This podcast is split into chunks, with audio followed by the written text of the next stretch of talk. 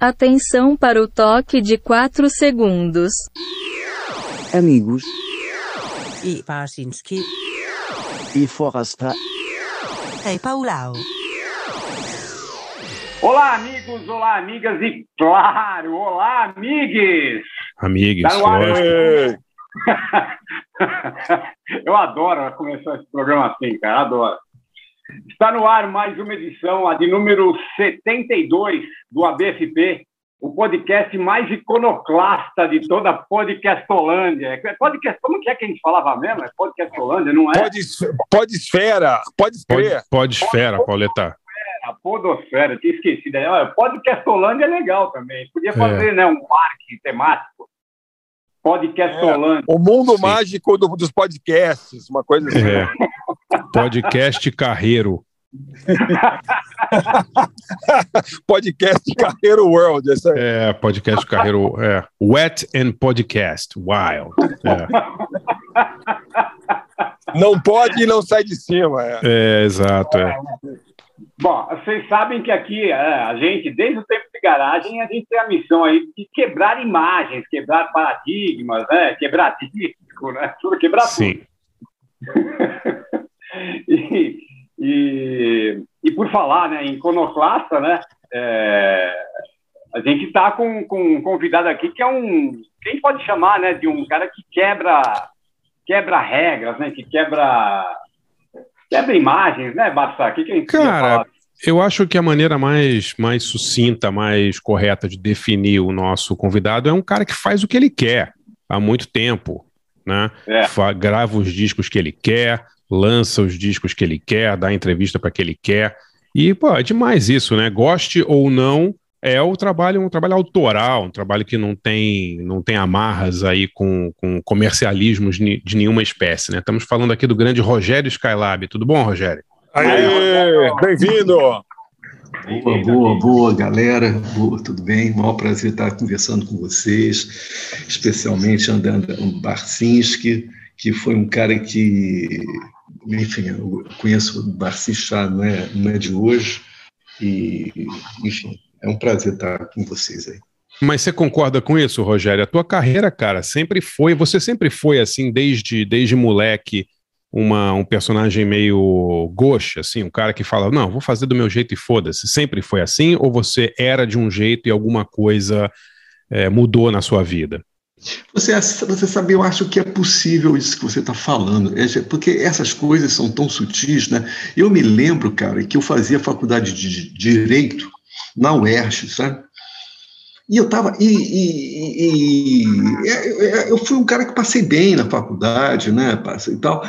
E, cara, eu estava achando aquele curso de direito da UERJ, né? Que uhum. era muito considerado na época. É, cara, uma merda aquele curso, muito ruim. Cara, eu não estava aguentando aquilo. E o que é que eu fiz? Né? O que é que eu fiz?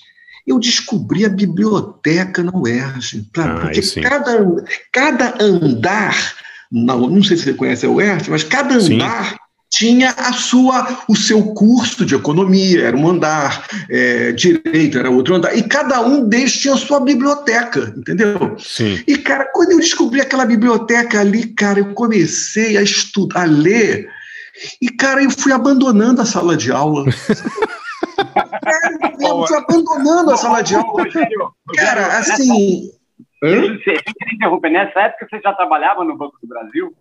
Não, nessa época não. Nessa época ainda eu não, não, tinha entrado, eu não tinha entrado no Banco do Brasil ainda. Eu estava fazendo faculdade de Direito, era o primeiro ano, segundo, segundo é, primeiro período, segundo período. E aí, cara, eu comecei, talvez seja, Barcinski, o primeiro, você falou isso, a única coisa que eu me lembrei foi isso, porque talvez seja o primeiro sinal Sim. de fazer algo, é, como se fala, é, algo fora é, fazer trilhar o seu próprio caminho, sabe? Exatamente, é? algo fora do não, que é esperado de você. Né? Não, mas tem uma palavra que se fala que a pessoa, a pessoa se forma sozinho, sabe como é que é? Sim, va vagabundo. Vagabundo. É autodidatismo, é, é, o autodidatismo, exatamente, é o autodidatismo. Foi a partir daí que foi o, acho que esse foi o primeiro sinal, Né? Que aí eu comecei a ler as coisas que eu gostava. E aí eu fui seguindo o meu caminho. Evidentemente que eu abandonei a faculdade de Direito, né? Abandonei a faculdade de Direito. assim, Cara, mas essa história, a mi- a minha história é igualzinha à sua, só que sem o, sem o seu talento. É, porque eu também, eu cheguei na faculdade, achei uma porcaria, mas a biblioteca era incrível. Então eu ia lá, não ia na aula, ficava lendo um monte de livro legal que só É. tinha lá, e larguei É. a faculdade também, jornalismo, É, né? Mas não é, direito. exatamente. Mas, é isso aí.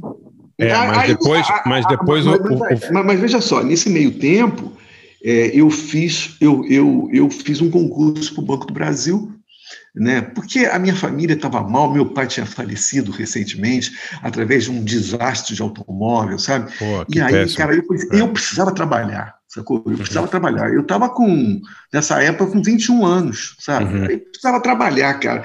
Aí minha mãe me obrigou, porque eu não queria né, fazer prova para o Banco do Brasil. Fiz de tudo para ser reprovado, mas infelizmente não consegui ser reprovado. É, passei, passei para o banco. e aí, cara, houve a possibilidade de eu me de eu ser alocado, é, porque obrigavam, entendeu? Porque as pessoas. a- Eu, eu queria trabalhar no Rio de Janeiro, claro, né, na agência central e tal. Mas não, pegavam os funcionários para trabalhar em qualquer lugar que fosse preciso. Então eu fui trabalhar no interior do Mato Grosso do Sul, perto do Paraguai. Sabe? Caramba, é mesmo? é? É, muito longe. É, e a partir daí, cara, a partir daí, quando eu comecei a ver que eu tinha independência, eu com meu salário, que não era um grande salário, Banco do Brasil, nessa época, já, já o salário já era bem achatado, né? Uhum. Mas a partir daí eu comecei a, a- a seguir uma vida absoluta. Com 21 anos, eu já tinha uma vida independente, sacou, cara? Sim, sim, É, sim. alugava as- onde eu morasse, sabe, pagava, não Uhum. dependia mais de ninguém. Cara, Legal. eu acho que a partir daí, cara, quando eu voltei para o Rio, aí, meu amigo, aí eu fui fazer o que eu queria, né? Aí não tem. Eu tinha, eu tinha- eu tinha uma coisa atrás de mim me garantindo, né? E aí eu Sim. fiz o que eu fiz. Aí fiz faculdade de filosofia, me formei em filosofia, né? É, e comecei a trabalhar com música, fazer bandas, fazer shows nos buracos os mais improváveis, né? Sim, Como, por sim. exemplo, Casa da Zorra, no engenho de dentro do Rio de Janeiro. Eu não sei se vocês conhecem isso. É, é buraco do buraco mesmo. Aí foi a partir daí que as Escreve, coisas escreve começaram. pra gente aí, Rogério, isso aí. Escreve pra gente como era a Casa da Zorra. Porra, a Casa da Zorra, cara, era uma. Era, ficava ao lado da estação de trem do engenho de dentro, saca? E, e- e era um lugar pequeno, né? Com um som horroroso, um som que sabe? era aqueles shows que você sai, eu saía rouco, porque eu tinha que não havia retorno, não se ouvia direito, né? Essas coisas todas. Sim. Então, cara, no, no início da minha carreira, eu cansei de fazer shows em lugares assim, entendeu? Agora, a Casa da Zorra faz parte de um, de um espaço underground histórico do Rio de Janeiro. Quem fez parte do underground no Rio de Janeiro sabe do que eu estou falando. A Casa da Sim. Zorra faz Sim. parte disso. Underground do Rio de Janeiro, você imagina hein, o que era, hein? Você imagina Né? no engenho de dentro, engenho dentro que fica o estádio do Botafogo agora? É, exato, É. exato. O engenho É, ali perto, é. hoje Exato. já é hoje já é underground lá, você imagina na década de 80, então. Né? É verdade, é verdade. Pô, mas estaremos aqui com o nosso grande amigo Rogério Skylab falando de, da carreira dele, dos discos dele, e o tema de hoje não poderia ser outro, né? Estamos com o Skylab aqui, o tema de hoje é iconoclastas, iconoclastas da música. Cada um É. escolheu, escolheu dois artistas aí que, que, que cada um julga é, artista, um artista ou uma artista que trilhou seu próprio caminho, que fez as coisas do jeito que, que, ele, que ele ou ela queriam, não é isso, Pauleta? É isso aí. Só fui até olhar no dicionário aqui agora que vocês estão falando, André. O que é iconoclasta? Iconoclasta é o nome dado ao membro do movimento de contestação à veneração de ícones religiosos Sim, que surgiu no século VIII, denominado iconoclastia. O termo iconoclastia significa literalmente quebrador de imagem, e tem Sim. origem no grego eikon e no e, e, eikon e klassen, que é ícone e quebrar. É isso. É, é, é isso mesmo. Quem quebra, quebra as regras, quebra as imagens, quebra paradigmas, né? Eu acho, né? Vamos lá. Que, sou eu que começo então, Pauleta? Começa você, Basta, vai. Eu escolhi dois artistas que tiveram até sucesso comercial, brasileiro principalmente, né? Mas que eu acho que, mesmo assim, podem ser considerados artistas que trilharam seus próprios caminhos e fizeram suas coisas é, da maneira que, que bem quiseram, né? O primeiro é um, o líder de uma das bandas eu acho, das bandas mais legais aí dos últimos 25 anos, que é o Brian Jonestown Massacre, né? Que é o Anton Newcomb. O, o, Anton Newcomb é um, é um cara que ele começou essa banda, o Brian Jonestown Massacre, na Califórnia, se não me engano, no, no início dos anos 90, mas aí logo a banda, que era uma banda mesmo, com outras, outros integrantes e tal, virou um projeto dele, né? Ele, há muitos anos já, ele faz tudo na banda. E quando eu digo fazer tudo, eu, eu tô, falo fazer tudo mesmo. Ele grava todos os discos, todos os instrumentos, ou quase todos os instrumentos de todos os discos. Ele tem um estúdio em casa, ele mora alguns anos em Berlim. E, e ele, durante a pandemia, inclusive, ele fez várias sessões mostrando a, as gravações do, do, da, das músicas que. que ele, ele do... mora em Berlim, cara, não sabia disso, não. Ele mora em Berlim há muitos anos já. É mesmo? É, e ele tem um estúdio lá e ele, cara, faz tudo sozinho, assim, absurdo. Quem já viu aquele filme Dig, que é um documentário muito legal sobre a carreira do, do dele, né, do, do Anthony Newcomb e da banda Dandy Warhols, já viu algumas cenas dele gravando sozinho. E é impressionante. Ele grava guitarras, grava baixo, grava todas as baterias, grava oito canais de guitarras, porque ele é colecionador de, de, instrumentos vintage, então ele tem uma coleção gigante aí de instrumentos dos anos 50 e 60 e amplificadores. É, o cara realmente é um, é um grande, grande criador, assim, eu sou fã dele. E eu acho que mesmo que eles façam sucesso comercial, a carreira dele é uma carreira brilhante, assim, né? Uma carreira de quem, sabe, ele lança os discos próprios, pelas, pela própria, é, pelo selo dele, não quer saber de nada, essa semana eles anunciaram uma turnê, quer dizer, há algum tempo anunciaram uma turnê americana que é péssima, Pauleta. Eles e o Mercury Rev só, juntos, né? Sério? É, é foda. E, e o Newcomb abriu o, os valores que eles estão pagando de para a logística da turnê, né? Então uhum. ele estava falando assim para a galera, para os seguidores dele no Twitter, falando: olha, comprem o merchandising, nossas camisetas, discos e tal, nos lugares oficiais, porque o nosso custo só para aluguel do ônibus da turnê é 71 mil dólares. Ele começou a é. dar os custos. É, é muito legal, assim. Ele, ele tem essa, essa pegada assim de, de abrir o jogo, de falar: olha, precisamos dos fãs. É um cara 100%. Eu adoro esse cara, adoro a banda, recomendo muito. Então a gente vai ouvir aí é, o Brian Jonestown Massacre com uma música nova. Como, qual é o nome da música? Pô, eu até selecionei aqui, tem tanta música peraí, boa. Peraí, da... Tá aqui, peraí. Tá aqui, é The Real. The Real.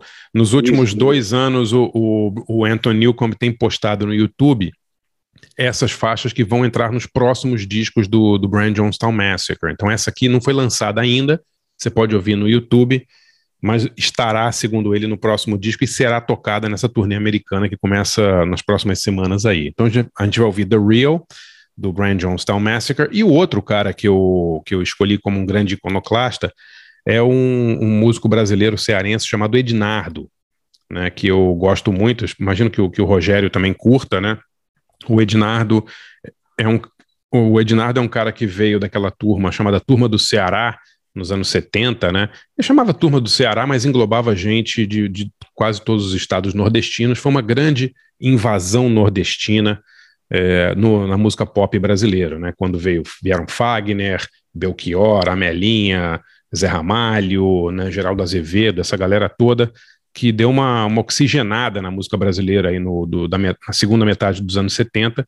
O Ednardo veio com eles, e ele fez alguns dos discos mais radicais ali dessa turma toda, né? Inclusive essa música que é a música mais famosa dele, que é Pavão Misterioso, é uma música lindíssima, né? Uma música super é, metafórica, uma música que falava da, da época da ditadura, mas de uma maneira muito cheia de analogias e umas analogias meio litúrgicas e também é, meio, coisas meio folclóricas. Eu acho essa música absolutamente linda. Ela é de 74. É, tema, foi... tema de novela, né? Então, ela foi tema de novela dois anos depois, na novela Saramandaia, né? Engraçado, é. a música é de 74, mas a novela, a novela só saiu em 76. Inclusive, o Ednardo me contou, entrevistei ele para um livro meu que chama Pavões Misteriosos, em homenagem à música do Ednardo, né? Uhum. É, ele, me, ele me contou que ele não foi nem consultado para botarem a música na novela, que ele que, que ele estava fazendo, ele estava fazendo um show não sei aonde. Que louco, cara, foi, mas eu achei que dois... era tipo, uma maior batalha assim, de gravador para conseguir colocar música de abertura de novela, que era garantia de sucesso, né? Era, mas ele falou que ele nem sabia, ele estava fazendo um show não sei aonde. Foi dois anos depois do disco sair. Ele falou que, inclusive, ele estava tomando banho, começou a tocar a música é, na novela, ele saiu pelado do banheiro, assim, para ver a música da abertura da novela. Simplesmente a abertura da novela Saramandaia. E ele não tinha sido nem consultado, assim, que a gravadora, acho que 76, né, cara? A gravadora tava nem aí pro, pro, pro Ednardo, né? Falou, vou botar e dane-se, né? Mas vamos ouvir então The Real com Brian Jonestown Massacre e na volta é, Pavão Misterioso com o grande Ednardo. Já voltamos aqui com Rogério Skylab.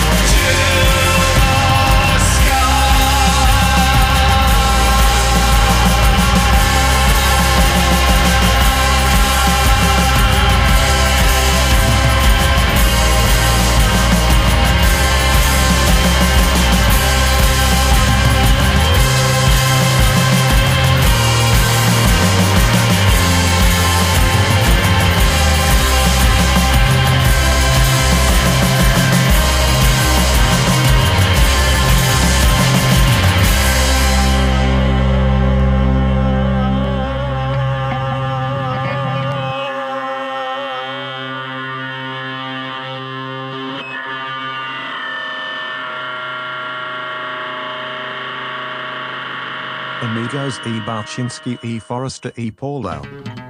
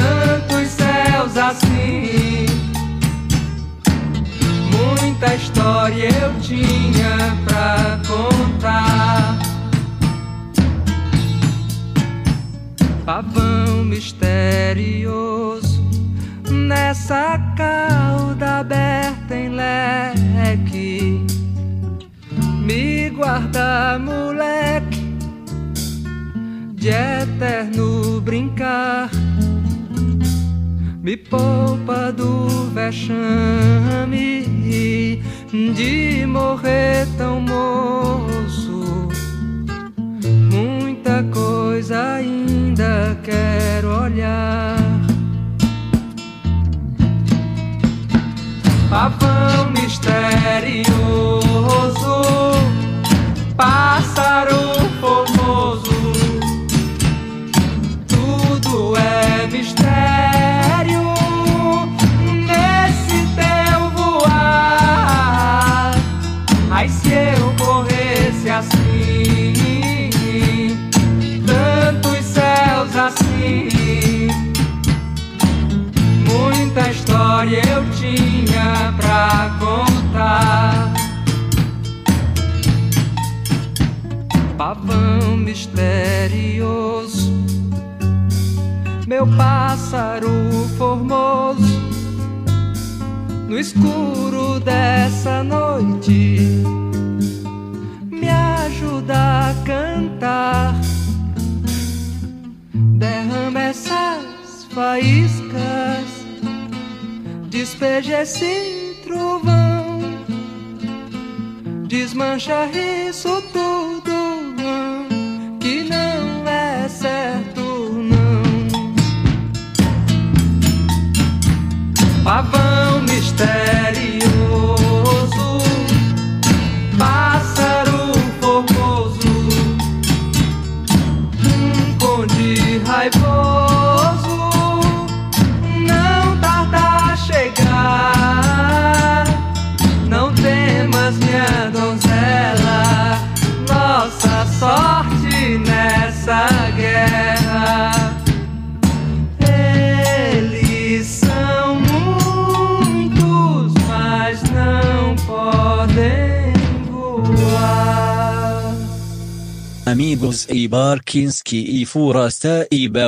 Ouvimos aqui nesse especial Iconoclastas duas músicas sensacionais. Primeiro, Brian Jonestown Massacre com The Real, faixa nova que nem saiu ainda em disco, né? Só tem no YouTube dessa grande banda, dá para chamar de americana, que surgiu nos Estados Unidos, mas hoje está inteiramente sediada em Berlim, onde está o Anton Newcomb, o faz tudo da banda.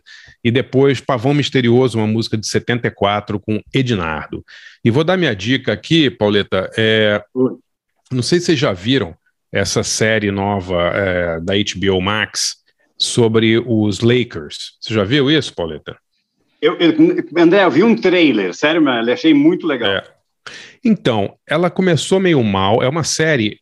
O produtor executivo é aquele Adam McKay, que fez o Succession e tem uns filmes bem legais, aquele Vice, fez o Grande Golpe também. Aham. E, e ele é produtor executivo. O segundo, eu t- a HBO Max está exibindo uma, uma- um episódio por semana, está no segundo. O segundo foi dirigido pelo Jonah Hill, que é inclusive muito amigo do Adam McKay, né? aquele ator de, de Sim, Lobo sim. de Wall Street, o cara super legal. E essa série chama, em português chama Tempo de Vencer, em inglês é Winning Time. É uma série dramática, quer dizer, com atores que é, conta a história do, do surgimento do grande time dos Lakers dos anos 80, grande time de basquete dos Lakers, que foi meio que criado pelo Jerry Buss, o, o dono dos Lakers, um cara que comprou uma franquia meio falida, né, se eu não me engano, no final dos anos 70, e transformou ela na, numa, num- coisa poderosa, né, alguma dinastia dos Lakers, quando ele montou aquele time maravilhoso com Abdul Jab Kareem Abdul-Jabbar, Magic Johnson, aquele time que, que disputava todas as finais com o Celtics do Larry Bird. É bem legal a série, apesar de ter umas coisas meio chatas. O Adam McKay usa muito aquela coisa de quarta parede, o personagem vira para a câmera e começa a falar. Eu acho isso meio sacal, assim. Sei, sei. Mas só, só de ver a reconstituição de época, os jogadores, o cara que faz o Magic Johnson é igualzinho a ele, muito bom. O cara que faz o Kareem Abdul-Jabbar é Olha, idêntico. achar um cara igual o Kareem Abdul-Jabbar não é pouca Cara, coisa, hein, meu? Cara, é muito engraçado. Tem, tem uma cena do Kareem, do Kareem, o Kar- Kareem foi ator também, né? Então tem uma cena do Kareem é, atuando em Apertem os Cintos, o piloto sumiu, né? Aquela- Pô, ele era o piloto, cara, muito bom. Exatamente. é, O cara é. ficava, não, você não é o Kareem Abdul-Jabbar? Eu falei, não, não. É, aí o moleque, o moleque fala: Bom, meu pai fala que você é um pereba, que você é, é um preguiçoso, né? Tem, tem, o- ele- tem o AC Green, André? Tem o quê? Desculpe. O AC Green? O Ace Green não vi ainda, até o episódio 2, deve ter, mas não tem ainda. Na- até, até o episódio 2, que foi o único, eles estão passando um episódio por semana, é, tem o Jerry West, né, que foi o grande jogador dos Lakers e que era o treinador, que depois foi substituído pelo, pelo é, o Pat Riley, né, Pauleta? Que, Sim, é, sim. exatamente, é.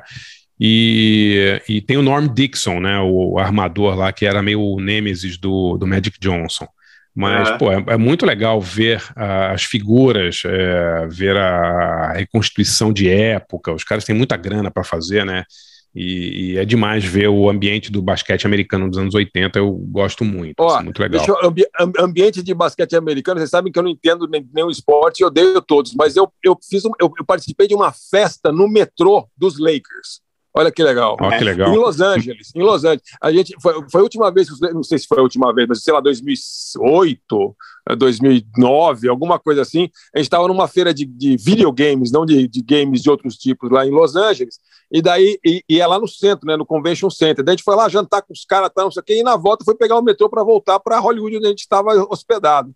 E, cara, foi na saída do jogo. Eu, eu tão nó cego, eu não tinha nem noção, né, cara, que tinha jogo. E era no Staples Center ali, né?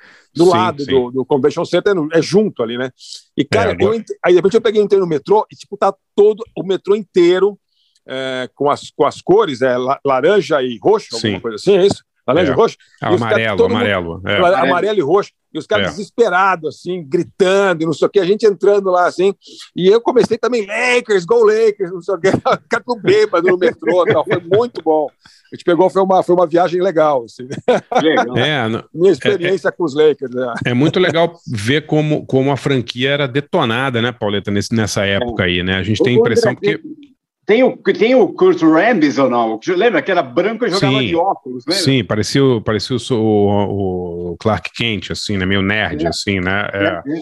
É, não, eu não apareceu ainda o Kurt. O, o, não apareceu, o único jogador que apareceu, os únicos dois são, por enquanto, o Kareem, o, o três, né? O Norm Dixon e o, e o, e o Magic Johnson, que nem entrou no Lakers ainda, ele ainda tá vindo de Michigan, né? Porque ele foi, Ah, ele foi no draft e tal, e foi. Era ou ele ou o Larry Bird. Assim, é, é Uhum. demais, assim, a história é muito legal.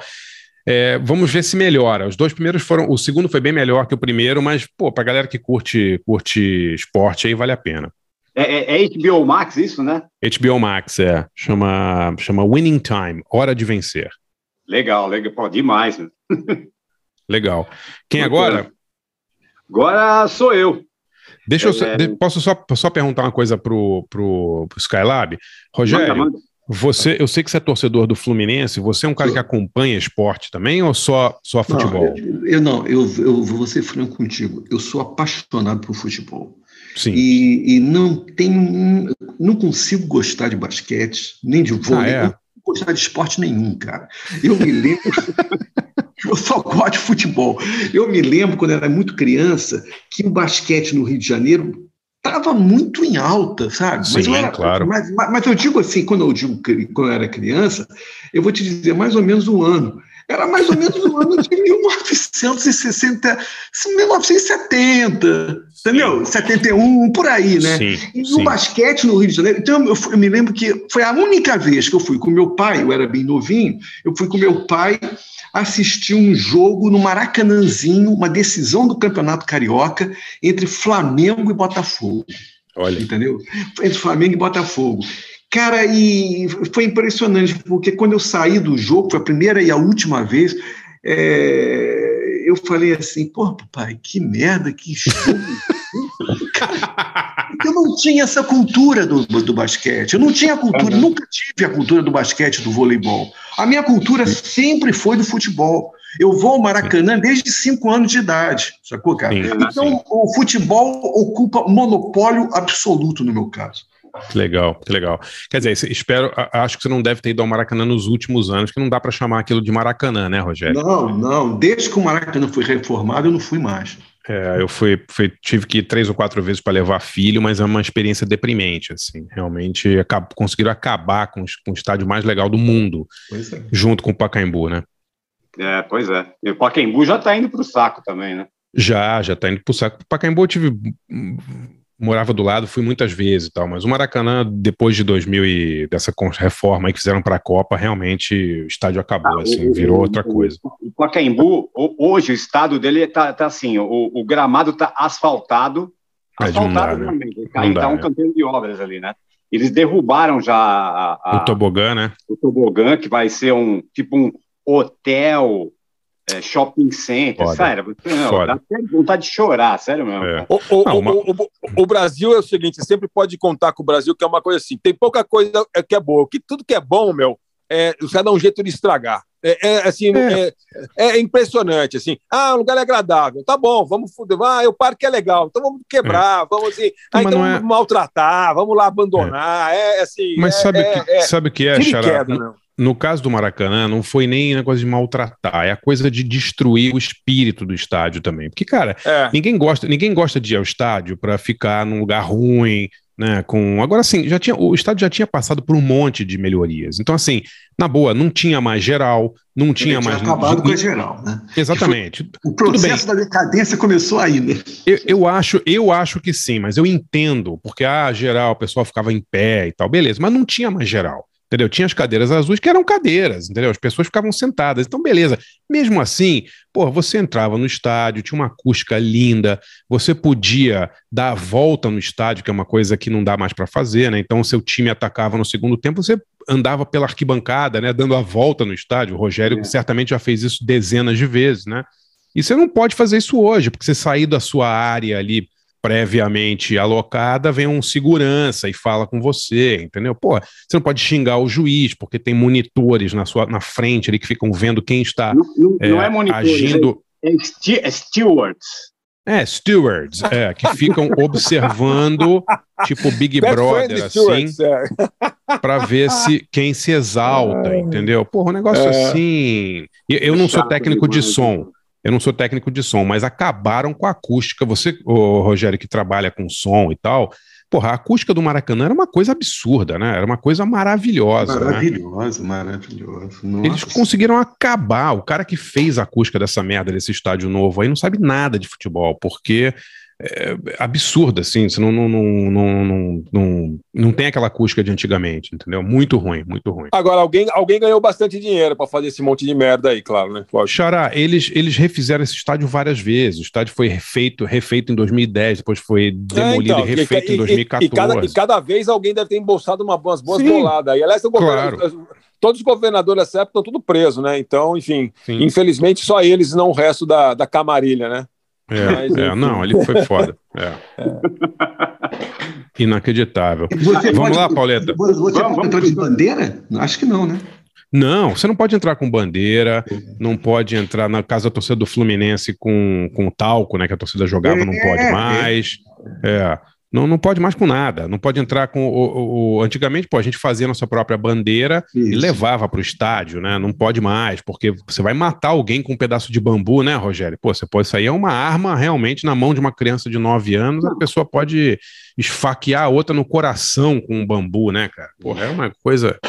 Se bem que a molecada nem sabe, não sabe nem usar bandeira de bambu, não sabe nem pegar um bambu mais para fazer uma bandeira, né? Hoje é de, é de carbono, né? Deve ser, né? Opa, Barcinski, eu acho que você precisa, você precisa fazer um curso aí. Você dá tanto, tanto curso, cara. Você pode dar um curso para ensinar a garotada a pegar no bambu, entendeu? É, Porque pegue no pegar no bambu. bambu. tal. Pegue no bambu, é. Não, hoje a galera compra, compra bandeira de carbono, car- bandeira, Ah né? Você compra É. carbono 14. É. Ai, cara, sério. Que merda, que merda que fizemos. Vai, vai, Pauleta.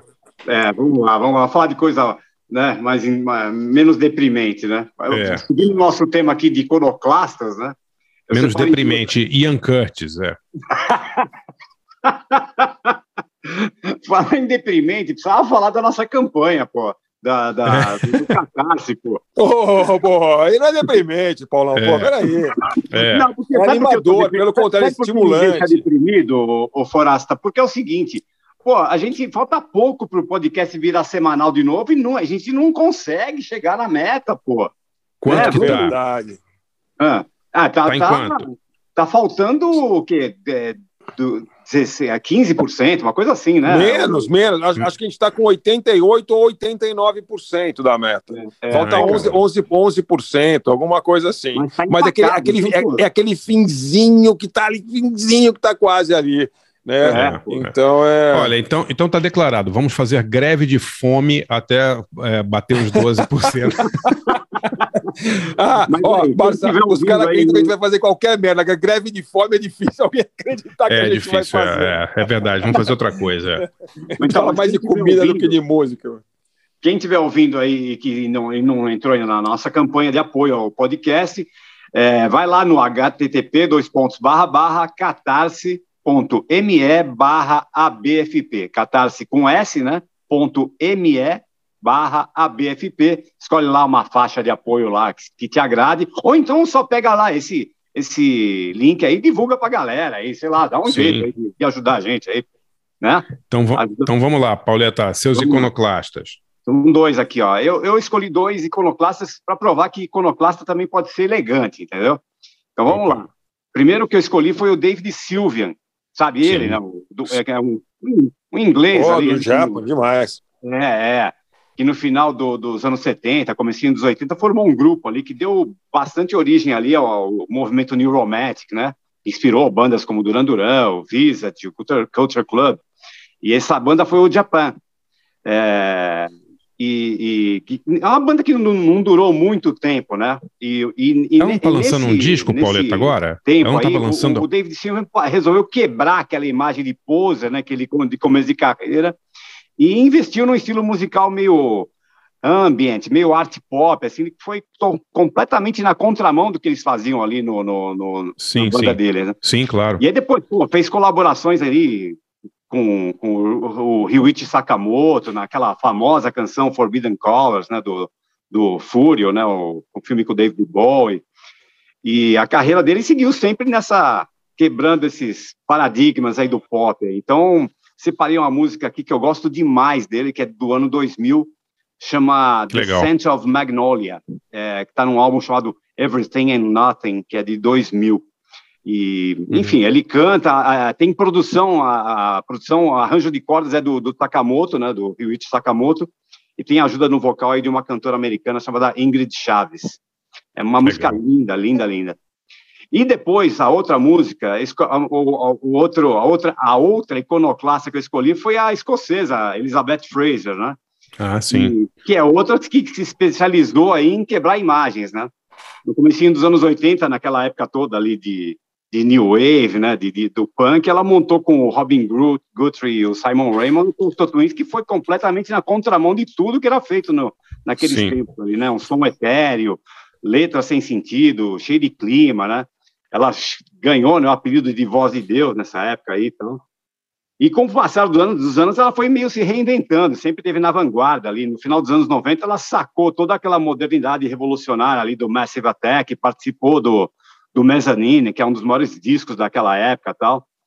E ela vive uma vida meio, ela segue é uma vida meio reclusa, e de vez em quando ela sai do casulo, faz uns shows aí, e umas participações em disco de, de, de, de outros artistas aí. E vou tocar. Não, não é disso. É, é, ela tá, ela, ela, ela- no final do ano passado, ela é, tem, um- tem um cara, um americano chamado é, Daniel Lopatin, que é, usa o pseudônimo né, de é, One O Tricks Point Never. Não sei se você já ouviu falar. Aham.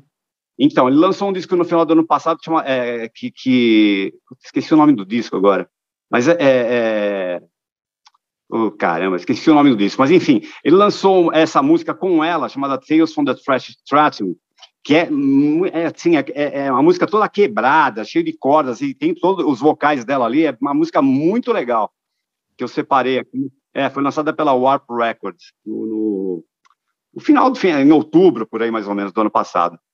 Então é isso, vou tocar aí do- os meus dois iconoclastas. Primeiro o David Sylvian, né, sozinho com The Scent of Magnolia, e depois a Liz Fraser com, com One O Tricks Point Never, com Tales from the Trash Stratum.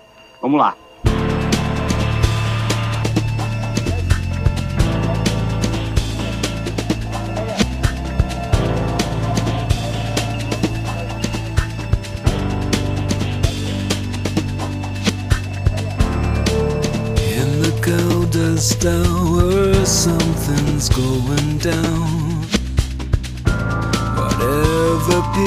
The heart, it didn't make a sound. I am terrified, but I'm not losing sleep. If I'm falling, then I'm falling at her feet. I'm leaving America. I'm taking a girl. I'm selling my soul again.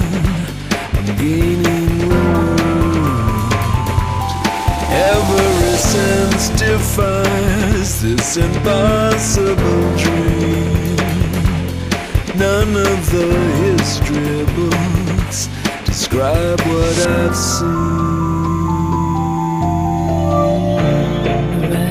the breath, the undying spark, the lotus heart's lotus, embracing the dark. And the uncharted road is the not coming back. The language I speak is the words that I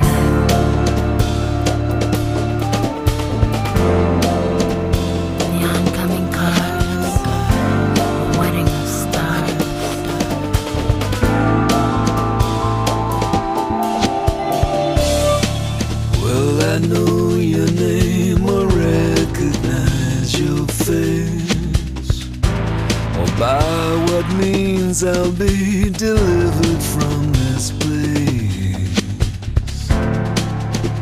Here comes the gun, there goes the flash. Once the bullet leaves, it's never coming back.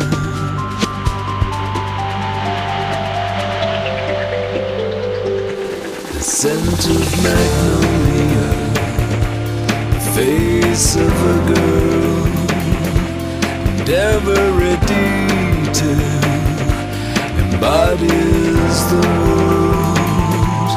What kind of goals define this impossible dream? None of the picture books reflect all I've seen. I'm leaving taking the girls far from the future and ambush the world.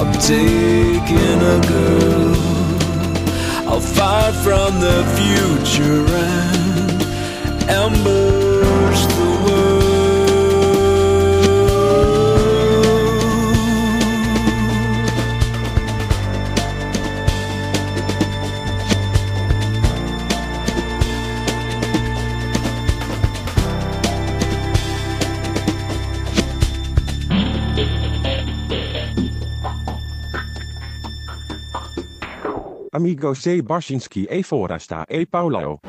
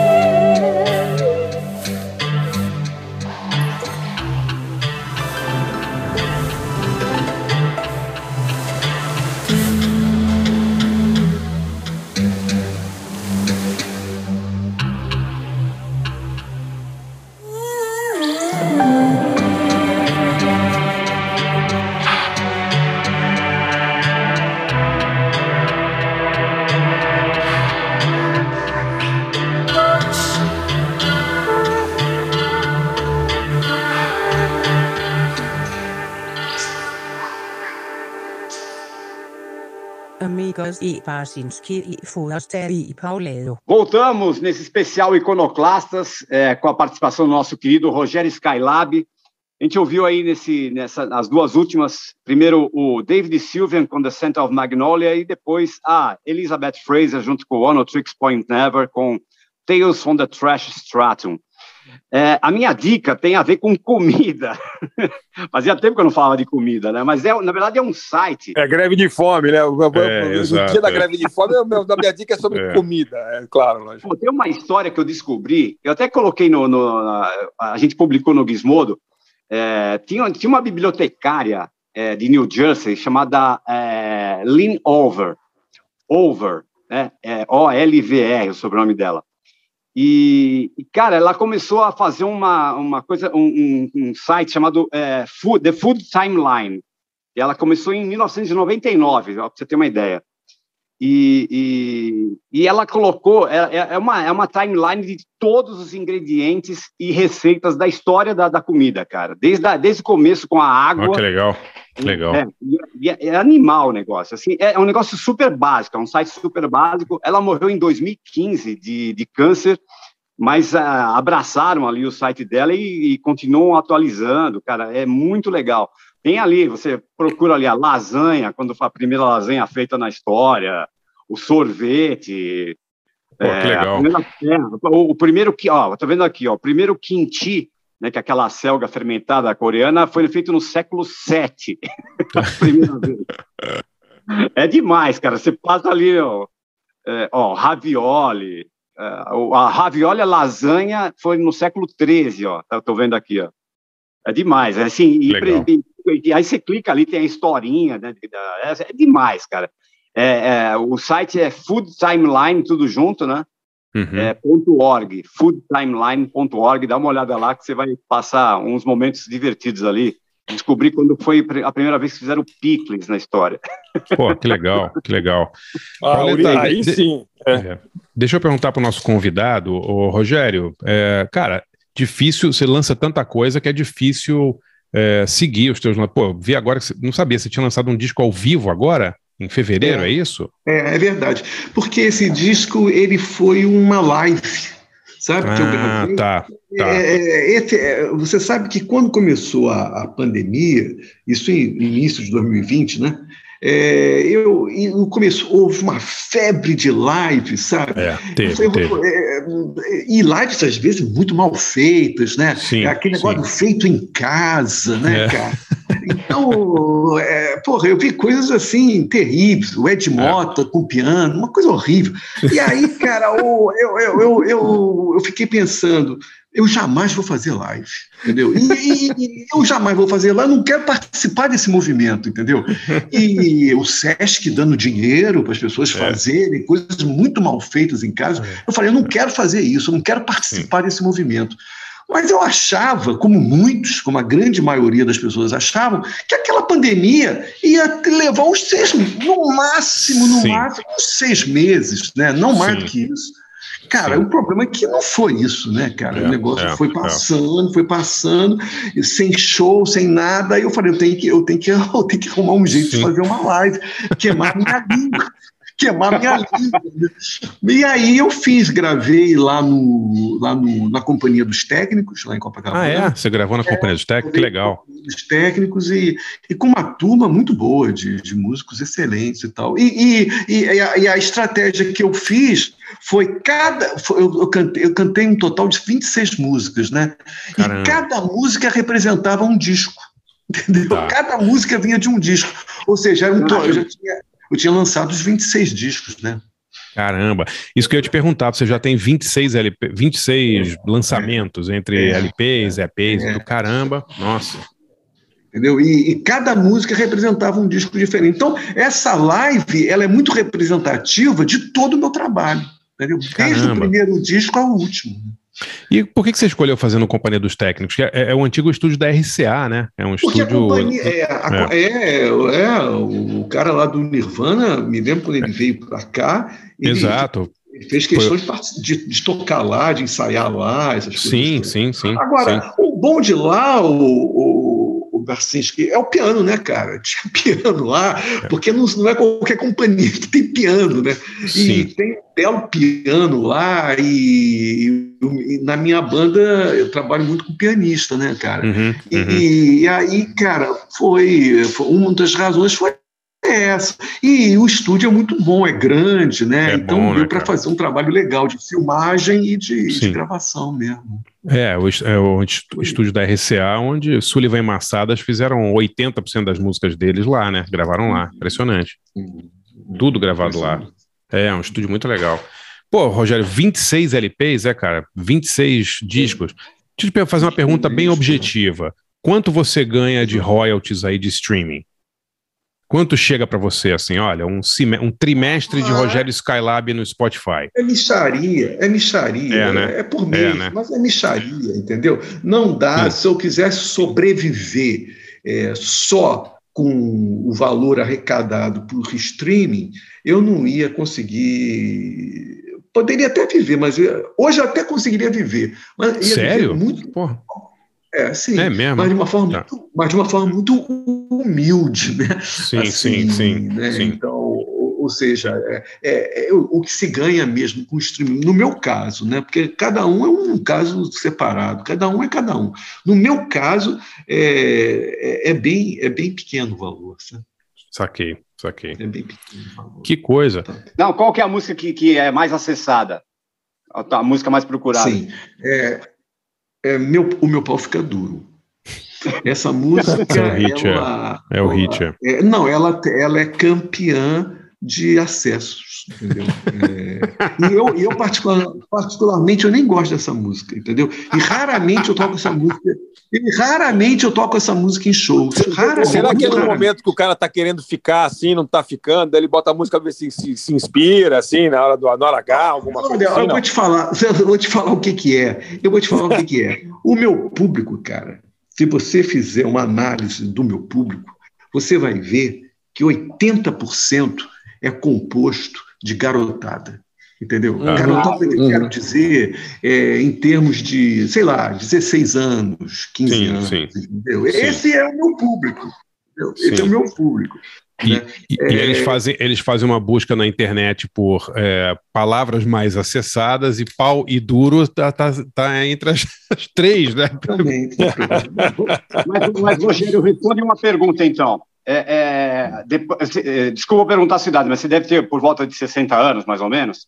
Eu O- tenho, o- eu, tenho, eu tenho 65 anos. 65. O médico te respondeu por que, que teu pau fica duro já ou não? É é, é, como é priapismo? Ele pergunta isso. Tem uma doença chamada priapismo, né? Sim. Que, que é justamente isso, o, o pau fica duro. É um problema que tem que ser feito, porque é um negócio de circulação e tal. Então, é priapismo é isso, é o pau está sempre duro. né?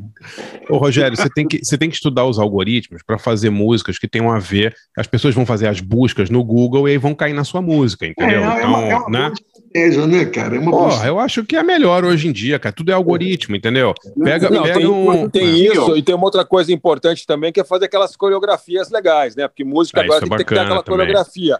Tem dois É. tipos de coreografia: coreografia com bunda e coreografia É. que é aqueles monte de coreano que faz tudo igual, assim, também é legal. É verdade, Essas duas verdade. coisas geralmente dão sucesso na, na- na- por aí, entendeu? No E streaming, coloca, coloca no YouTube. TikTok, né? E coloca no É. TikTok. TikTok, é lógico. Claro. Exato, exato.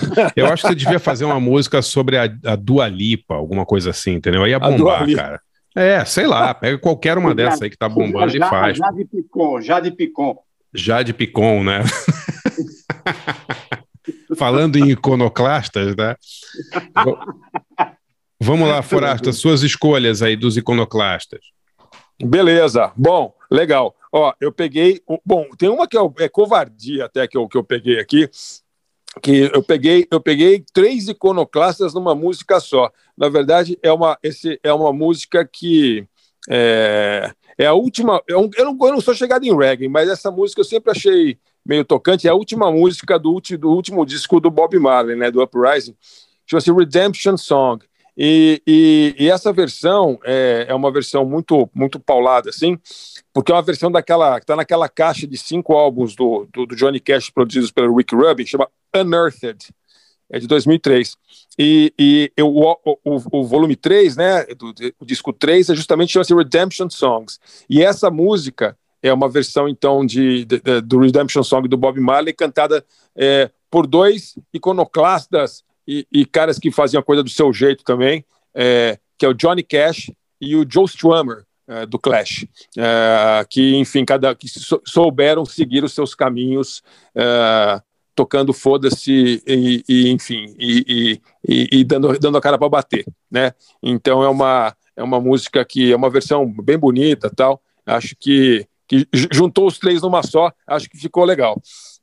E aí uma outra, um- uma outra coisa meio, meio um pensamento lateral aí, meio, meio estranho, mas é do mundo do hip hop. É, tem uma, uma, uma, banda aí, um grupo, né? Não uma banda, é, que acho que foi, talvez seja mais, não sei se é a mais importante, mas uma das pioneiras, pelo menos, né?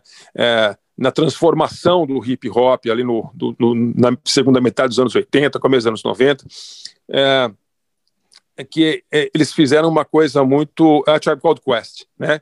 É, eles uma coisa muito interessante. Eles pegaram aquele. O rap era aquela coisa.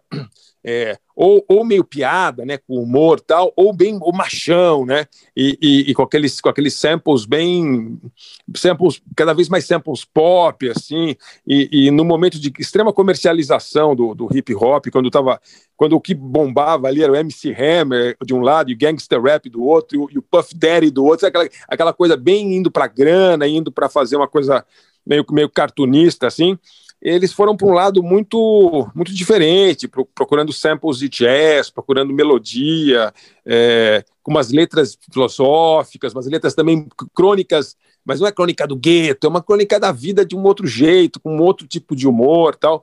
Uh, e eles abriram hip hop, eles são, uh, não só eles, De La Soul, e, enfim, muitos outros, uh, Jungle Brothers, enfim, mas eu acho que a Tribe Called Quest foi uma, uma uns caras que souberam trilhar e, e quebraram a imagem que a gente tinha é, do que era hip hop até então e, e de lá para cá é, nunca mais se conseguiu pensar em hip hop como como antes deles, assim. Então, é, e aí e tem um disco deles que eu, eu só conhecia aquelas coisas antigas deles, mas meu filho que andou fuçando, Tomás que fuça essas coisas, ele ele começou a ouvir um disco que é muito legal, que é um disco de, da volta é, do, do, do, Tribe Called Quest em 2016. É, é um álbum que chama-se We Got It From Here, Thank You For Your Service. É, e, e, essa música é uma música sensacional, é, é da era Obama, mas saiu assim da é, crítica, inclusive, daquele momento é, meio fanista, black do mundo Obama, assim, mas eles é, é, meio é sobre, sobre racismo, mas de um jeito bem diferente, assim. É, é bem, foi lançado, eu estava vendo, foi lançado uns dias depois da, da vitória do Trump, então calhou bem na hora. É, a música chama-se The Space Program. É meio, o vídeo é bem legal também, é meio afrofuturista, assim, tem a Janelle Monet, os caras do Roots, Ali Keys, Pharrell, um monte de, de, de, de, de, convidados especiais, assim, recomendo legal, bastante, bem legal, o vídeo é muito legal, assim, bem, tem foguetes, os caras estão no espaço, tal, que o tipo tá mandando muito bem, assim. Então, recomendo bastante aí é, é, é, é, ouvir esse, esse um negócio menos conhecido deles. Então, nós vamos aí de Redemption Song, uh, do Bob Marley, com uh, Joe Strummer e Johnny Cash, e nós vamos ir The Space Program, com A Tribe Called Quest.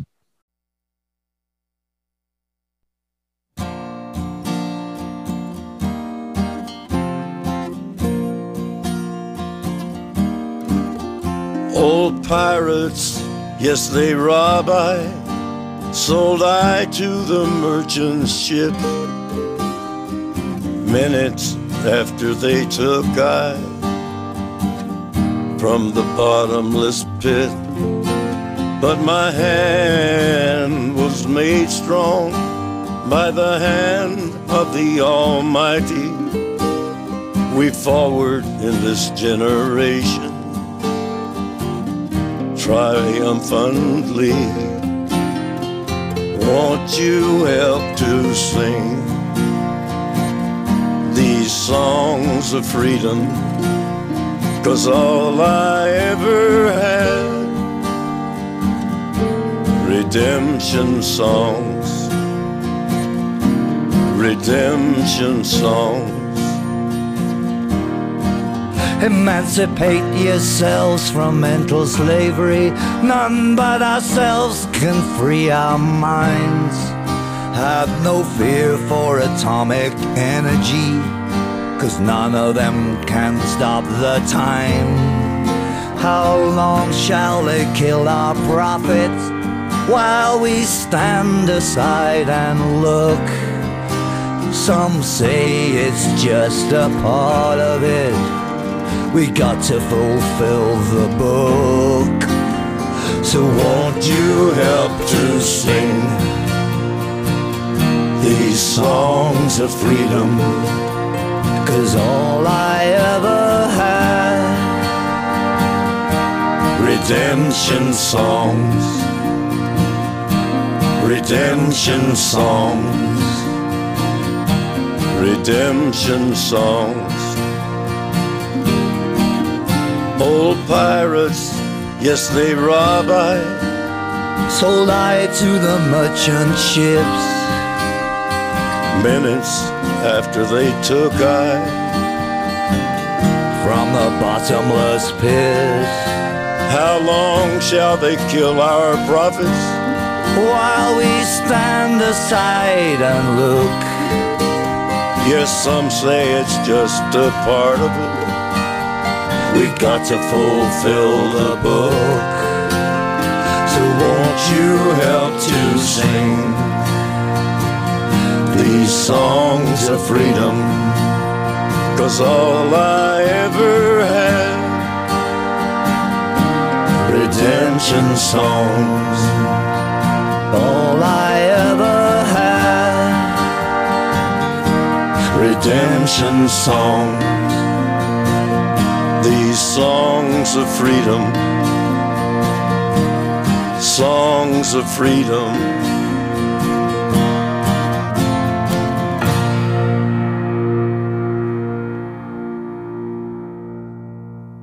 Amigos E. Barkinski E. Forasta E. Paula. I want to deal with a bigger insult, man. The heat, the heat, the heat, the heat, the heat. It's coming down hard. We got to get our oh. shit together. It's time to go left and not right. Gotta get it together forever. Gotta get it together for brothers. Gotta get it together for sisters. For mothers and fathers and dead niggas. For non-conformists, one-hitter quitters. For Tyson types and shade figures. Let's get it together. Come on, let's make it. Gotta make it to make it to make it to make it to make something happen to make something happen to make something happen. Let's make something happen. Word to fight for gonna bring it to the overlord. Drinking Cisco, chilling with the gold microphone cords, and we grip our balls every time we stuntin' on tour. Cause we never bore responding to the ready crowds roar, and promoters try to hit us with the art of war. We about our business, we not quitters, not bullshitters. We deliver, we go get us. Don't be bitter, cause we not just niggas. Cherobi, my fire woven to different cloth. Ain't nothing forbidden. This nigga kid is written off. Hardest spit in the city. Y'all niggas spitting, getting so confused in the maze. You up with your brain, missing lost and planning for our future people. None of our people involved. Pouring Henny and smearing off. The kid and cracking off. Cracking off and smearing off. Quickly turn the Molotov. Molotov the spaceship door before that bitch is taking off. It always seems the poorest persons, the people forsaken dog. The Washingtons, Jeffersons, Jacksons on the captain's log. They'd rather leave us to the grayest water, poison, deli smog. Mass unblackening it's happening. You feel it, y'all? I'd rather see we a three by three structure with many bars. Leave us where we are so they can play among the stars. We're taking off the Mars, got the space vessels overflowing. What you think they want us there? All us niggas not going. Reputation ain't glowing, reparations ain't flowing. If you find yourself stuck in the creek, you better start rowing. Used to see the TV screen as a place I land my dream in the car stereo. Where they would promote the show. Optimistic real brother with a real hope. You know, space program for niggas. Yo, you stuck kid, nigga. There ain't a space program for niggas. Yo, you stuck kid, nigga. There ain't a space program for niggas. Yo, you stuck kid, nigga. There ain't a space program for niggas. Yo, you stuck, stuck, stuck.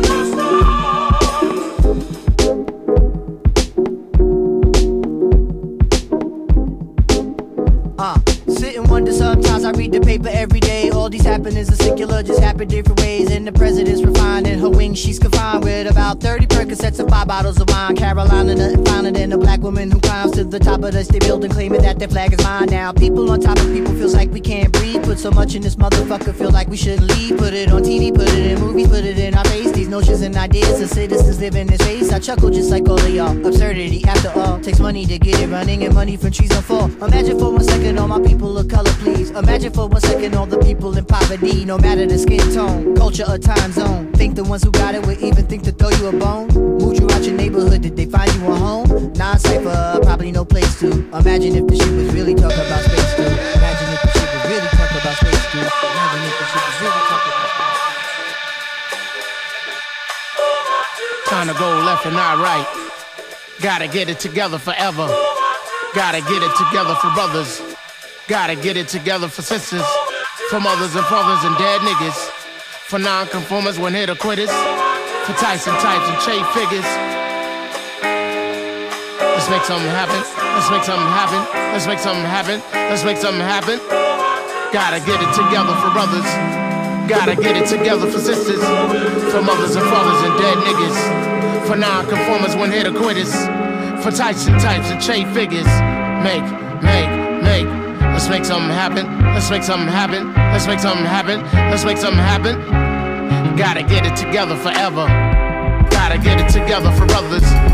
Gotta get it together for sisters, for mothers and fathers and dead niggas, for non-conformers when hit quitters, for types and types and trade figures.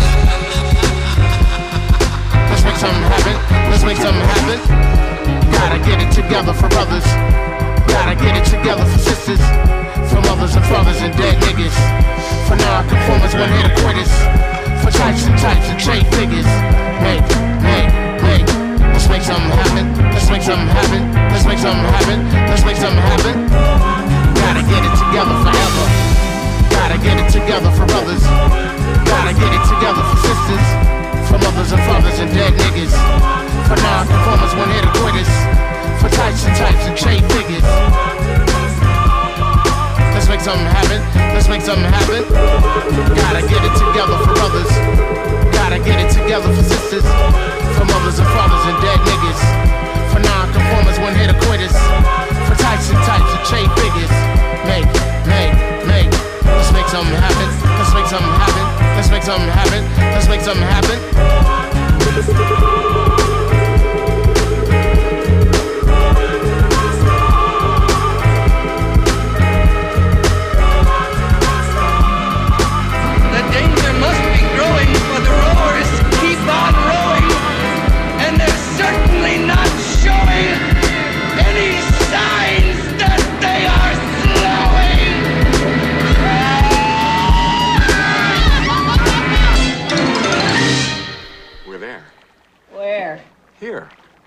Small step for mankind, but a giant step for us.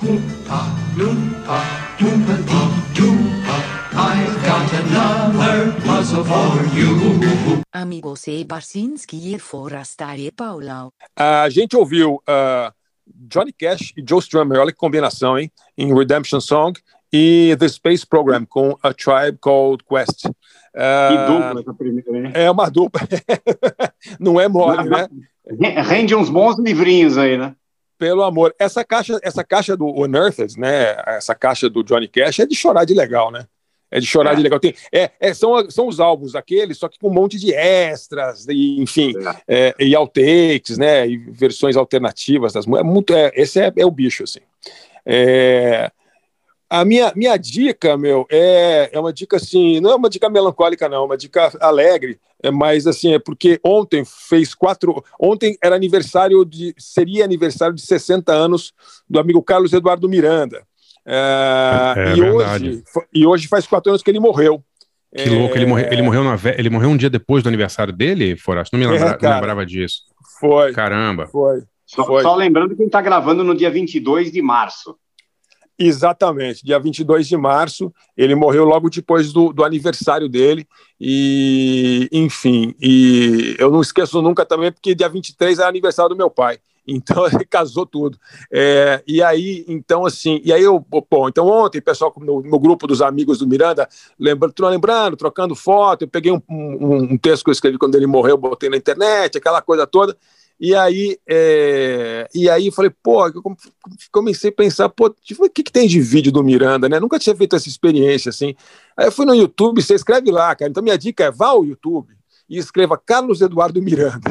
Você vai ver muitos vídeos legais do Miranda de várias Coisa pra diferentes. caramba, né? Coisa tem muita caramba, coisa né? legal, ele deu muita entrevista. Então, assim, e, e tem algumas coisas muito legais. Por exemplo, tem duas dele falando com o Thunderbird no programa do Thunder, é que tem cenas da, de, de- do- dos. ahn, dos, do- do- dos ah, aquele ah, negócio da MTV que tinha como é que é, VMBs que ele produziu, tem coisa do Terroir Pará que ele produziu, aí tem as entrevistas por aí no Jô Soares para amigos diversos e tal, em várias fases, e, e muitas coisas eh, legais, ele sendo muito mas sempre muito verdadeiro como era e muito também é, muito muito fazendo as coisas do seu esse é um cara que fez as coisas do seu jeito também. Então achei que ornava combinava aqui com o nosso nosso tema de hoje né? Então é isso. Vai lá vai lá no YouTube escreve lá Carlos Eduardo Miranda e você vai ter é, bons momentos e boas risadas ali, bons insights também sobre como fazer as coisas do seu jeito. Muito legal.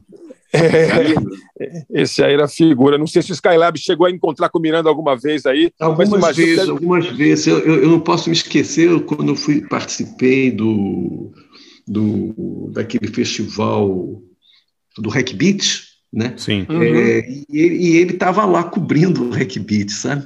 Então ele sentava sempre no computador lá da- do hotel, aí ficava lá escrevendo lá os, os, os lances né, do, do- dos shows das bandas e tal. Foi a última vez que eu, conhe, que eu vi ele, foi nesse, foi nesse festival do Hack Beat. É, se, se marcar, ele devia estar ainda escrevendo para a Bis, né? na época que eu estava na Bis, talvez. Mas, ô, ô, ô, ô, Rogério, eu tinha uma pergunta para você, cara, que é o seguinte: é, você é um cara que, Deixa, evidentemente. deixa eu te interromper, deixa eu te interromper. Diga, pode falar, lógico. Mais sobre o Eduardo Miranda.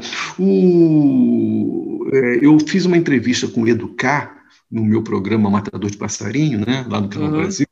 E o Educa, pro, pro Educar, que, que tinha uma banda maravilhosa, né, que todo mundo sabe qual é, pro Educar, a, a- o grande mentor dele era o Miranda mesmo. Ah, sim. O, É. o- o Rogério, to- toda essa galera do Sul, né? O Miranda era meio uma, era uma referência total, assim, né? Você, o, o Forasta perguntou: você já conheceu o Miranda? Eu acho que eu não, não conheço nenhuma pessoa que não tenha conhecido o Miranda. O Miranda é, o Miranda é tipo Cristo Redentor. Todo mundo já foi ao Miranda alguma vez. Porra, você É. conhece alguém que nunca teve nenhuma experiência com o Miranda? É impossível, é o cara mais popular do mundo. É, é verdade. É? é? verdade. Impressionante, É impressionante. verdade. Não, não, e, e, e, o- e e e Edu, o Edu K era engraçado porque é, eles se conheceram comprando disco né, na loja. Assim. É, Diz que o- é. é, essa história era né, legal. Que, diz que, o, diz que o, o Miranda viu o Edu entrando com um cabelão, uma roupa muito louca assim, na loja e disse: falou, "Cara, quem é esse cara? Assim, os caras ficaram amigos instantâneos. Assim, claro. É, exato, Lógico, exato. Evidente. É. E, e, e a Biba, e a Biba que, que tocava com o The Fala, era namorada do Miranda. Né? Ah, é, verdade, a É, Biba, né? É. É, é essa a história. Mas é o seguinte: o que eu queria, perguntar para o Rogério é o seguinte: uma curiosidade que eu tenho, que é assim, eu acho que ele está numa posição é, legal para, quem sabe, iluminar essa questão, que é uma, acho que é uma questão é, que tem a ver com o nosso tema também.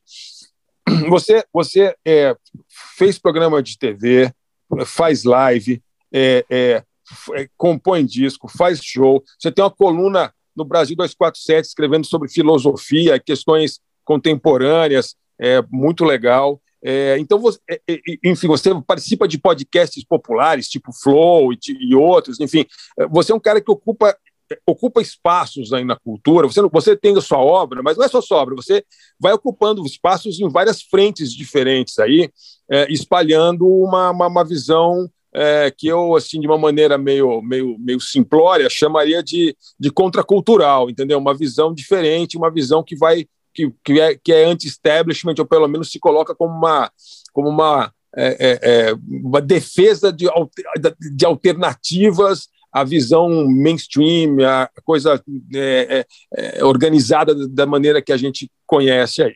Agora, o que, eu, o que eu me pergunto, eu me pergunto até como pai de um cara de 18 anos, é assim, é, você vê, Rogério, assim, co- como é que você enxerga a possibilidade de, de, de, de, de, de contracultura é, em, em, em março de 2022? Porque me dá uma impressão, de um lado, que, é, que a, a cultura virou um troço tão hiper, hiper, hiper fragmentado, é, e, e de um lado, e do outro eu vejo tanta gente é, de direita e de esquerda e de centro é, é, atacando a liberdade de expressão, é, é, ou, ou defendendo que naquele caso específico é uma boa que você tenha censura tal, que eu fico, eu não sei, às vezes eu olho assim para o mundo, não sei se é uma coisa nostálgica, mas para mim às vezes parece que a própria ideia de, de, de, de, de alternativa, de contracultura, é, que, que, que é, o que é o mote, né, de a gente fazer as coisas do jeito que a gente quer, parece que está meio se dissolvendo ou implodindo. Então, como você, como um cara que ocupa várias frentes aí, é, é, é, é, com essa, não vou dizer com essa bandeira, mas com essa, com essa postura, eu queria saber a sua opinião sobre a possibilidade de contracultura em 2022.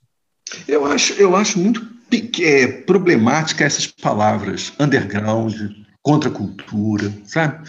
Acho, nunca consegui me. Às vezes, vezes as pessoas me falam muito de underground, aí eu, eu começo a pensar, e é isso que, é isso que você falou, da, dessa fragmentação, né? e a tendência é cada vez maior, é fragmentar cada vez mais, né? É, cada um dentro do seu nicho, esse é um problema do mundo contemporâneo, né? Cada, a fragmentação vai se tornar cada vez mais palavra de ordem, não tem jeito, né? É, o mundo, o, o, o capitalismo está numa fase que está levando para essa, essa fragmentação mesmo. Ou seja, ideias de contracultura, de underground, perderam sentido, foi como você falou, perderam sentido completamente, né? Perderam sentido completamente. Agora, eu, eu venho sempre defendendo essa ideia de, é, é, sim, eu participo, eu já fiz filmes, né? Trabalhei inclusive num filme do Danilo Gentili. É, sim. É, é, é, como se tornar o pior aluno da escola. E eu, era, eu fazia um professor de história. E, Esse enfim, foi censurado agora, né? é, foi censurado aí por esse governo maluco aí, mas não vai dar nada certo, porque o que eles estão alegando não tem sentido nenhum, entendeu? E pederastia, não tem nada de pederastia no filme, o filme é ingênuo. Eu me lembro que quando eu. eu E eu- se tivesse também, qual o problema, né, Rogério? É um filme, né, cara? Não é uma missa, né? Qual é o problema? Né? problema, é, mas, É, por exemplo, é. outro dia, o- outro dia me chamou, ele me chamou no programa, depois do filme, para ele me fez a pergunta clássica, Rogério, afinal, porque ali no elenco tinha muita gente interessante, tinha a Joana Fon, tinha o Gazola, tinha aquele cara do, do Chaves. Cara, quando eu vi esse elenco, eu falei, porra, que decadência, é isso que eu quero, eu- eu- é isso que eu quero. E, e- e- aí, cara, ele, ele me perguntou, "Ô, ô, Rogério, o que, que você achou do filme? Né? Me, me perguntou no programa, né? E eu falei com todas as palavras, uma, Danilo, vou, vou ser franco contigo, eu achei o filme uma merda. E, e- e foi uma merda mesmo, foi horrível, é filme de sessão da tarde. Sim. Tem gente que gosta de filme de sessão da tarde. Sim. Eu não gosto de filme de sessão da tarde. Eu fui acostumado com outro tipo de cinema. Cada um vê, mas eu achei uma merda. Não gostei de nada daquilo, entendeu? E, e falei pra ele. Falei, eu achei uma merda o filme. É, mas, assim, ma- ma- ma- mas você sabe, você está falando disso, e é verdade, eu, eu participei de coisas as mais diferentes possíveis. Né? Por exemplo, escrevi um livro sobre, de ensaios políticos chamado Lulismo Selvagem. Aham, né? sim, É, sim. Pu- pu- publiquei um livro de poesias, que eu trabalho também com da poesia. Cara, então o meu trabalho é totalmente multifacetado, né? Evidentemente que é multifacetado. Tem pessoas que chegam para mim e falam assim, Rogério, eu gosto mais do que você escreve nos posts de rede social do que da tua música. Tem gente que fala isso, entendeu, cara? Agora, o que eu quero te dizer é que eu acho que, apesar de, de me multiplicar em várias atividades, uma um diferente da outra, a base do meu trabalho é apenas duas: é compor música e produzir disco. Minha vida foi essa. Foi durante 30 anos fazendo isso. Eu estou há mais de 30 anos fazendo isso. Há mais de 30 anos eu estou fazendo canções. O, o meu campo é o campo da canção, é a estrutura cancional e produzir disco. Eu só, sei fazer isso, entendeu, cara? Os outros eu, eu, eu, eu tento, eu me arrisco, eu faço uma coisa, faço outra, mas a- o cerne é isso. Então, uma pessoa que é, é, é, gosta do meu texto, mas não gosta da minha música, é- é- é- eu fico de- é até. é, cada um tem a recepção que quiser, mas eu, fica difícil de eu entender, porque eu acho que tudo vem da minha música. Tu- todo o meu trabalho, tudo que eu faço vem da minha música. A grande base do da, a- da- dessa estrutura é, é- é- é a minha música, entendeu, cara? Então, é, apesar de eu fazer muitas coisas, cara, eu acho que cada um deve se dedicar é, é, de corpo e alma a uma, porque não dá para fazer duas. Né? Tem ator que gosta de cantar, mas eu acho que o, o- o- acho que a verdadeira atividade é quando você se dedica exclusivamente a uma. E eu me dediquei exclusivamente a, a- a produzir canções, a, a fazer canções e a fazer disco. Foi isso. Legal. Muito legal. Muito legal. Aliás, falando em, falando em as coisas que você fez, eu recomendo também, como o do Miranda, quem, quem for procurar, o- além de ouvir os 26 discos do Rogério Skylab, mas além disso, você pode e deve procurar os vídeos dele, tem muito vídeo legal dele de, de conversas e entre- entrevistas. Eu, eu me lembro muito de um, até que tem a ver com contracultura, é, Rogério, que é você quando conversando com o Luiz Carlos Maciel. Foi muito legal Ah. isso aí, do, do teu programa na época na TV. Foi, lindo, muito foi legal. lindo, porque Eu, eu sempre gostei muito do Maciel, sempre gostei. Ele foi um cara que sempre deu força, muita força no meu trabalho. E nessa época, quando eu entrevistei ele no programa Matador de Passarinho, ele já estava muito doente. Ele já estava Uhum. muito doente. Eu, eu- eu Uhum. te- eu tenho a impressão, posso estar enganado, que foi a última entrevista dele. Tá. Eu acho que foi a Será? última Capaz entrevista. mesmo. ele estava muito mal. Ele estava muito mal. É. Aquele programa era, era muito legal, hein, Rogério? Muito legal mesmo, o Matador de Passarinho, demais. Tem, tem É, como não, assistir era legal mesmo. Ah, eu acho que tem... tem, tem no YouTube, tem vários programas na íntegra, não tem, Rogério? Tem, tem. E graças Tem a mim, sabe, tem no- tem um vídeo também. graças a Ah, é. mim. Ah, sim, Porque sim. o que, que eu fazia? Eu pegava os. ah, é, passava na, na- na- Porque o, fio, a- o programa também passava na internet, né? Normalmente. Sim, então o sim, que eu sim. fazia? Eu copiava aquilo. Eu jamais deixaria na mão do Canal Brasil, porque eu sabia que em um determinado momento aquilo tudo ia desaparecer. Então É. eu conseguia, através de cópias que eu ia fazendo, a montar o meu arquivo. Eu, eu não tô Claro. eu, eu tenho todos os programas comigo aqui. Que legal, muito legal, muito legal mesmo. Muito legal. Rogério, vamos lá. Agora a hora da- das suas das suas escolhas aí de grandes ico- iconoclastas. Quem que você selecionou? Caralho, você sabe quando você me perguntou isso, eu fiquei, pô, falei, são tantos, sabe? Tantos, né? Exatamente, é né, tantos. cara? é. Você tem que descobrir alguém, né, e tal. No, no- no caso, eu, eu, eu- eu optei por um, por um nacional e o outro fora, né? Porque eu Uhum. acho que o meu trabalho está muito, o Barcis, está muito ligado a isso, ao nacional e ao, e ao fora do nacional, entendeu? Sim, Sempre sim. foi isso. Então eu precisei pegar, eu, eu, eu, eu acho que isso aí é uma, é uma expressão do minha- da minha própria produção artística, entendeu? Então Uhum. eu, eu, eu cito duas grandes referências. Uma, que é o John Zorn, Pô, né? esse- que é uma coisa é. espetacular É, e, é. e o- eu acho que a característica do John Zorn é o seguinte: ele não quer zona de conforto.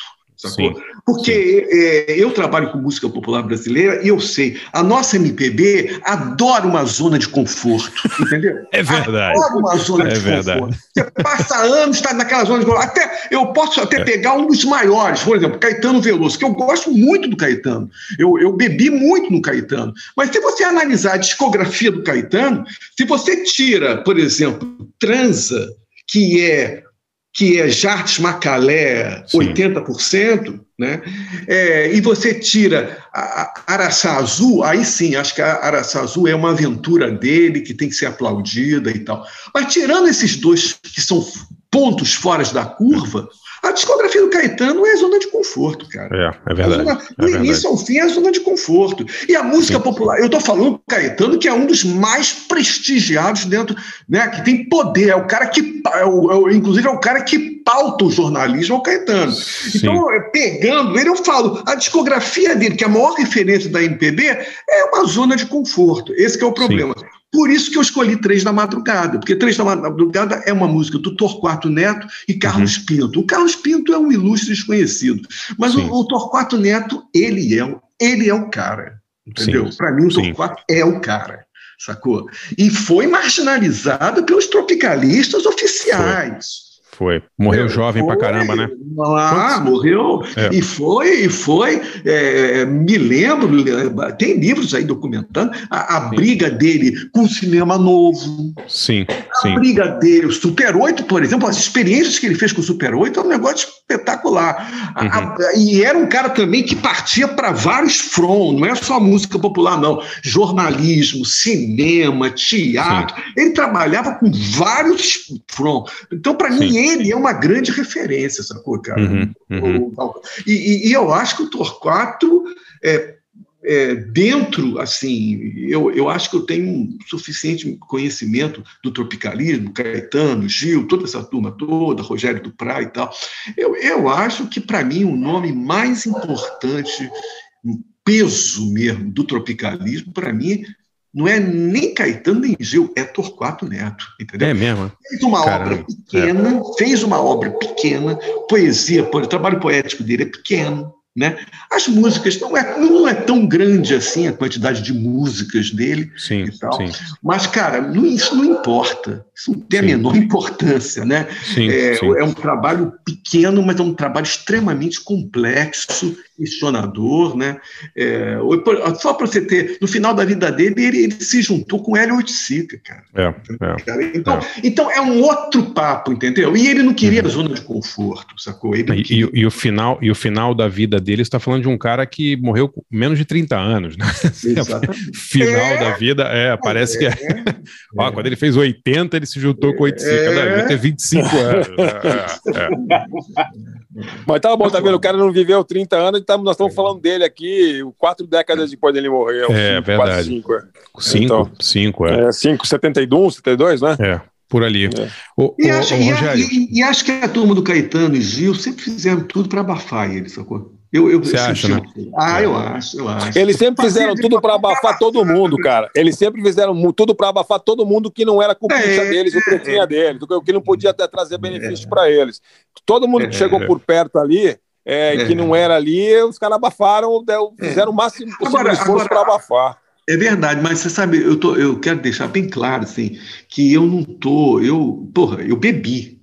Caetano, toda essa turma da MPB, Caetano, Chico, Gil, eu bebi na fonte de tudo isso, entendeu? Então eu não eu não estou entrando numa de que eu estou fazendo mais uma análise social do Claro. que até propriamente musical, entendeu? Uhum. É, eu acho que o trabalho do Torquato é um trabalho seríssimo, complexo, e é por isso que ele não tem prestígio social. Porque para você ter prestígio social, você tem que, você tem que buscar uma zona de conforto legal. E o, e o- e o que o Torquato não fazia era isso, era irrequieto, ele não queria a zona de conforto, estava sempre experimentando, sempre experimentando. Então, para mim, ele é uma das referências assim mais importantes do meu trabalho. Sim. Bacana, Quem é muito, muito amigo do Torquato era o Edi Star, né? O Edi Star era muito chegado nele, assim. É, engraçado, né? O cara também que ficou meio à margem, assim, né? É, Fez uns discos muito legais e tal. Tem, tem tudo a ver, tem tudo a ver. E, E o- Rogério, então. E o Ah, outro pode falar. cara, e o outro cara que eu escolhi é, é, é a expressão dessa coisa irrequieta, de que não quer, não quer buscar zona de conforto.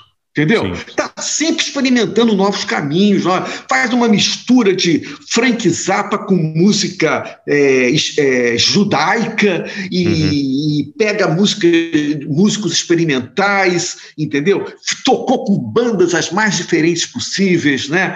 Massadas, Naked, Naked, Naked City, que a, a música que eu escolhi foi American Psycho, né? Do, da banda Naked City, né? Do John Zorn. Do John Zorn. Então chamar dele, ele é o principal instrumento dele é o saxofone, né? Exato, exato. É, mas que, que tocou também com o Mike Patton, né? Fez participação em Mr. É, Bungle. e- é, quer dizer, ele é um cara, um cara muito É. ligado aí no- nessas coisas alternativas. É sensacional o trabalho. Pô, ele, tem, ele tem um disco legal demais, que é aquele disco de, é, de trilha sonora de desenho animado. É, Ah, Ele ele lembra isso dominava, aí? dominava isso, é, ele dominava Pô, isso. sensacional, é. É, sensacional. Que legal. Vamos ouvir então quais são as músicas. American Psycho, essa do, do John Zorn, é isso? Exatamente. Tá. É, e, É. Outro, e a outra é Três da Madrugada, que é uma música do Torquato cantada pela Gal Costa. Né? Maravilha, vamos lá. Já voltamos com o Rogério Skylab.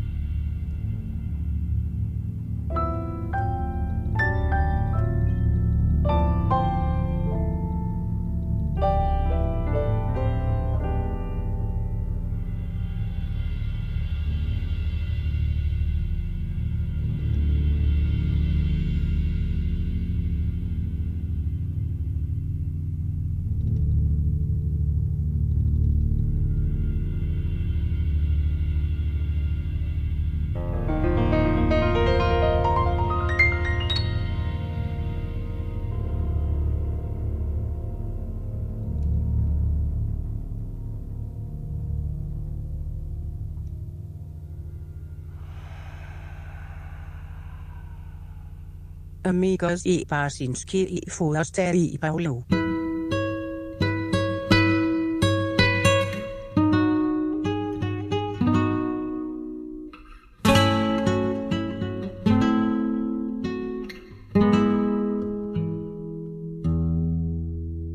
Três da madrugada, quase nada, a cidade abandonada e essa rua que não tem mais fim.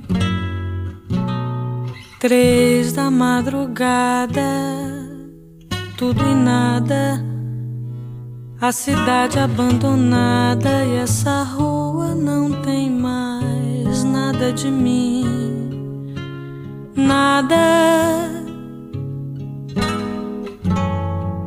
Noite alta, madrugada.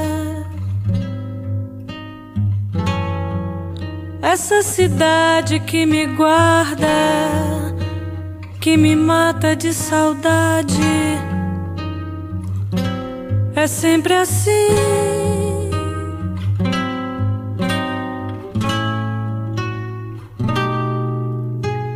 Triste madrugada, tudo e nada. A mão fria, a mão gelada, toca bem de leve em mim. Saiba, meu pobre coração não vale nada. pelas três da madrugada. Toda palavra calada dessa rua da cidade que não tem mais fim.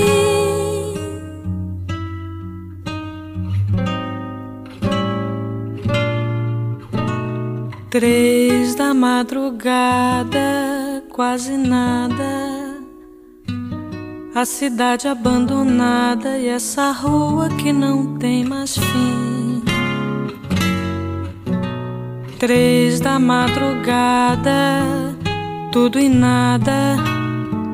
A cidade abandonada e essa rua não tem mais nada de mim nada. Noite alta, madrugada. Essa cidade que me guarda, que me mata de saudade,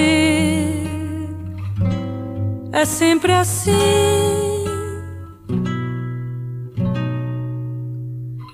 Triste madrugada, tudo e nada. A mão fria, a mão gelada, toca bem de leve em mim. Saiba, meu pobre coração não vale nada pelas três da madrugada. Toda palavra calada dessa rua da cidade que não tem mais fim. Que não tem mais fim. que não tem mais fim, que não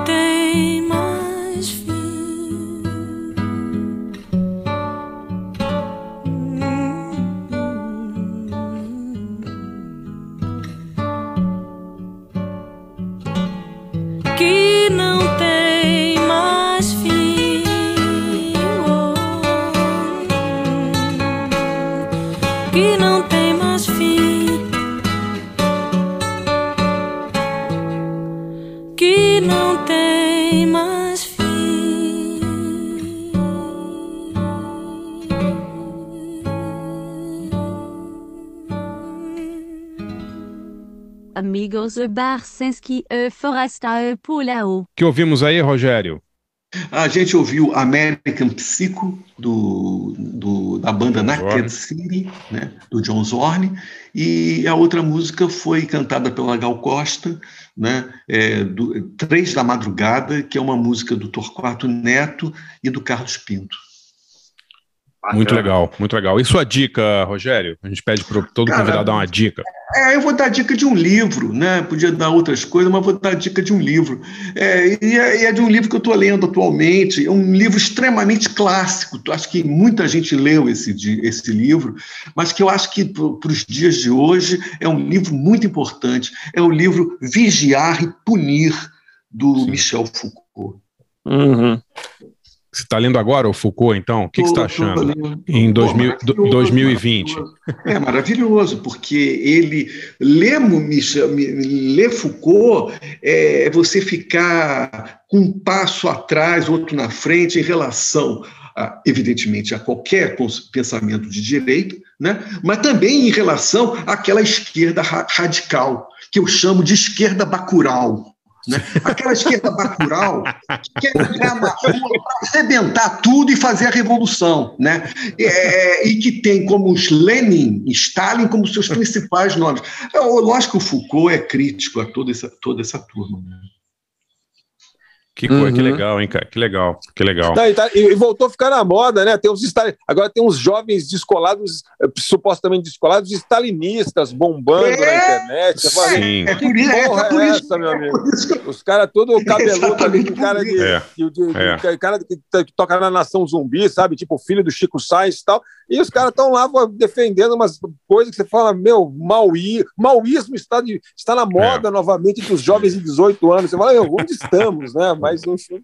E você veja, já em 68, já em 68, que é onde o Foucault mais trabalhava nessa época, a Revolução de 68 na França, todos eles, cara, eram extremamente críticos em relação ao Estado soviético, Stalin, Lenin, Sim, eram extremamente sim. críticos, porque era, era terror Claro. também. né? Então, Sim, aquela, claro. ta- aquela tal história da guerra, por exemplo. Ah, porque lá na Ucrânia tem fascistas e tal. ou que- mas também você dizer que toda a sociedade é, é- é assim, aí você já está começando a extrapolar, né? E, Claro. Sabe, querendo defender o Putin, que a gente sabe É. que é um imperador, né, cara? Quer Sim, dizer, é. é, você não, não tem que tomar posição nem de um nem de outro, muito- nem da OTAN e muito menos de Putin, né? Claro. Né? Não, agora, você imagina o seguinte: você imagina se no Brasil, que nós temos um presidente que também é um apóstolo, você imagina assim, não, vamos jogar umas bombas no Rio de Janeiro, em Copacabana, vamos jogar umas bombas lá em Piracicaba, em, São- em- em Porto Alegre, em cima da população, porque o, porque o presidente não presta. Ainda que o É. Zelensky fosse um cara tão ruim quanto o Bolsonaro, que eu acho que ele não é, mas ainda que fosse pior que o Bolsonaro, isso não é justificativa para você ficar jogando bomba aqui no meu bairro, entendeu? Não é, não é tão difícil de entender, né? Uma coisa assim. É, É, mas peraí, é, né? Uma, é tu- é tudo narrativa, né, cara? Não tem mais. Você não, você não consegue mais ter uma conversa, é, uma conversa franca e, e aberta com, com muita gente, porque é tudo narrativa. A pessoa acredita no que ela quiser, né? Ah, a guerra foi, come- foi a OTAN que começou com ordens do Biden. Então tá, meu amigo. Se você acha que é isso, eu vou, eu falar o que para você? Vá, continua achando, né? Ué, É, chega uma hora é. que você bate numa parede, cara. Não Mas tem o eu que acho que falar. o grande problema, Marcinski, é, é- é- o grande problema é esse, é esse, é esse ambiente de extrema polarização Sim, que claro. leva a você assumir um, ter, você é obrigado a assumir uma das posições. É isso aí, é isso aí. E, sabe? E a questão é que as duas posições me parecem que. E é isso que o movimento de 68, de, de pessoas importantíssimas como Foucault, Deleuze, Derrida, todos eles tinham um pé na frente, outro atrás, em relação, seja à direita, o Sim. capitalismo mais avançado, seja ao, ao- ao leninismo, né, cara? Claro, claro. Eu, eu lembro, eu lembro de ter lido Vigiar e Punir na, na época da faculdade, que o Foucault era quase obrigatório em faculdade de jornalismo. E, e eu, e eu, é, eu lembro, assim, pensando bem agora, que naquela, é, o livro, esse livro, já, ele já falava um pouco sobre essa cultura do cancelamento de hoje em dia, né? É, Vocês não acham? É. É, e, e- e- e- tinha, quer dizer, a grande questão dele era dessa sociedade é, que ele vai falar, o disciplinar, né? É, é- é o regime disciplinar, que é justamente isso, quer dizer, é o Estado é, produzir um indivíduo, né? Produção, um processo de produção de indivíduos adaptados, né? Adaptados. Agora, o, o, o, duro é quando não é o- nem o Estado, o duro é quando são as pessoas que se organizam am- no ambiente acadêmico, na imprensa, tá certo? Ficam se organizando para vigiar e punir. Quem, Mas quem é, foge, mas o- quem o foge curioso- minimamente no discurso ali que é autorizado, etc. Eu acho que a gente É. tem que pensar num regime indisciplinar, que tal? Assim, Mas não, é rebater. Mas, o Forrachieri, né, que falou. Mas você, Forrachieri, é, você sabe, esse- mas isso no Vigiar e Punir, o Foucault deixa muito claro isso, sabe? É, o poder, ele não fica centralizado numa salinha, reprimindo, não. O poder, ele está espalhado por todos os segmentos sociais. Então, cada um, até inconscientemente, reproduz o poder. Sacou, É? É, isso que é a questão. É isso aí. Pô, muito legal, Rogério. Olha, é, você demorou, demorou para a gente fazer um programa com você, nunca deu certo com garagem, porque você nunca ou tava, não estava em São Paulo, ou a gente nunca, nunca, nunca. A gente sempre foi cobrado, né, Pauleta? Pô, por que, que o Skylab nunca foi no garagem, não sei o quê, né? Inclusive, na última live que a gente fez aqui na- pelo, pelo ABFP, né? A, a Sim, sim. pessoa cobrou a gente ali na, na- nos comentários. Na ali, xincha, Pô, é. vai lá, é, exatamente. Sim, sim. É Mas, bom, o garagem era de segunda-feira às 10 da noite, né? Nunca que o Skylab estar em São Paulo numa segunda-feira à noite, né? complicado, né? Complicado. Eu me lembro, eu me lembro, Marcinho, é dos teus programas no Canal Brasil, que eram maravilhosos, né?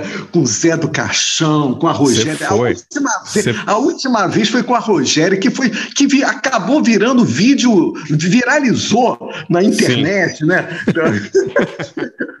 que foi a questão daquele negócio que eu estava contando, daquela história que foi verídica. As pessoas pensam que é, que é falso, mas foi real, né? Eu fui cantar, fui abrir o show para o Paralamas do Sucesso e o, e o Paralamas lá, o pessoal, exigiu que quem fizesse a abertura tocasse só no voz e violão. Isso para não atrapalhar toda É. a questão, toda a, né, a estrutura Sim. da, mensagem e tal. Eu fiquei meio puto com essa história. Quem estava na frente era o Maurício Valadares, que é um grande amigo meu, adoro o Maurício.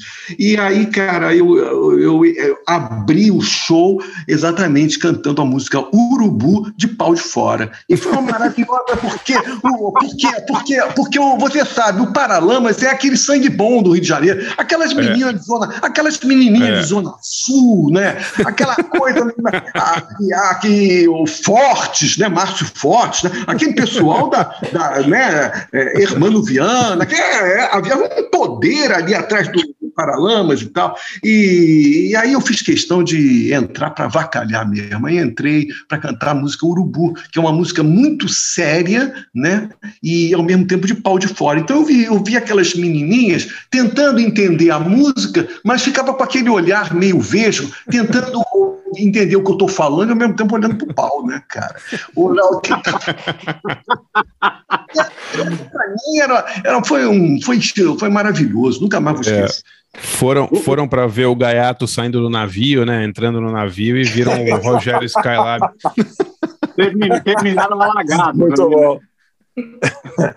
Pô, Rogério, brigadíssimo, Legal, viu, cara? Vamos- Demorou, vamos mas foi, foi demais. O que, que foi? Vamos pedir pro Rogério escolher uma música dele pra gente tocar. Vamos. pô. Escolhe uma sua o pra encerrar o programa, Rogério, por Ah, favor. então, então escolhe o corpo real da Paola. Corpo Real da Paola, Está legal. no, disco- tá no disco live. Olha, maravilha. Essa Paola é a Paola Oliveira?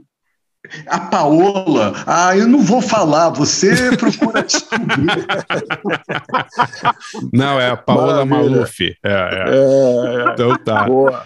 Valeu, Muito Rogério. bom. Obrigadíssimo, hein, cara. Falou, um beijo Tá. para vocês todos, hein? Um grande Beijo abraço. aí, cara. Valeu, obrigado, galera. Rogério, amigos.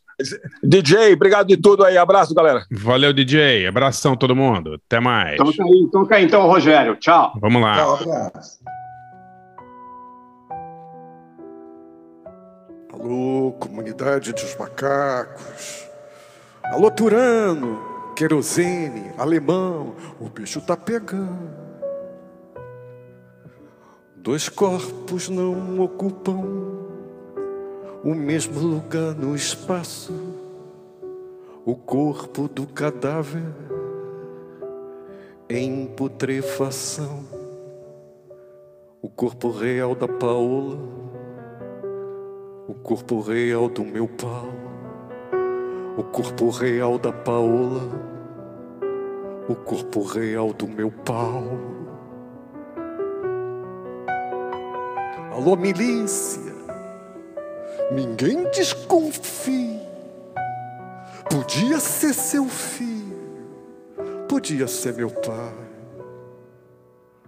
O corpo dos átomos, o corpo das moléculas, o corpo do aleijado, o corpo em combustão, o corpo real da Paola, o corpo real do meu pau, o corpo real da Paola, o corpo real do meu pau. Alô, polícia! Nego Dito, Cátia Flávia, Clara Crocodilo.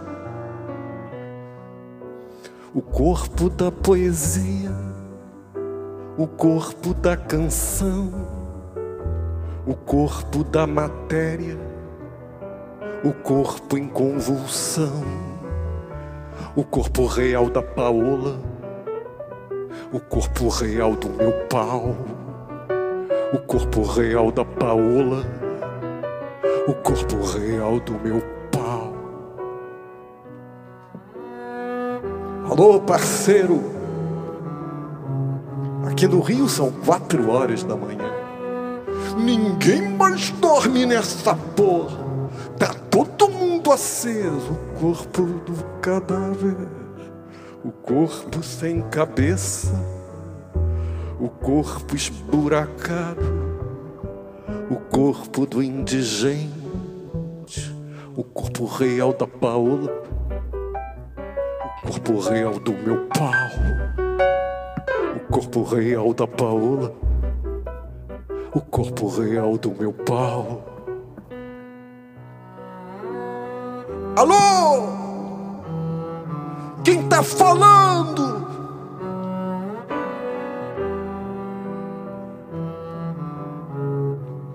Alô, alô, torcida do Flamengo. Tá todo mundo fudido. É o silêncio do Maracanã lotado. O corpo do vazio, o corpo do desejo o corpo dissecado, o corpo em êxtase, o corpo real da Paola, o corpo real do meu pau, o corpo real da Paola, o corpo real do meu pau. Alô, Mangueira, estação primeira. A linha caiu. Ninguém chama, ninguém responde. O corpo de uma pedra, o corpo da escrita, que resiste, o corpo intraduzível, o corpo real da Paola, o corpo real do meu pau, o corpo real da Paola o corpo real do meu pau. Alô? Quem tá falando?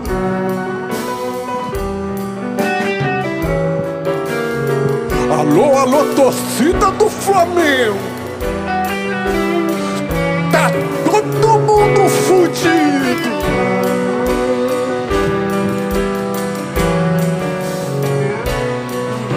Dois corpos não ocupam o mesmo lugar no espaço. O corpo do cadáver em putrefação. O corpo real da Paola. O corpo real do meu pau. O corpo real da Paola. o corpo real do meu pau. Amigos, o Barcinski e o Foresta Epaulant.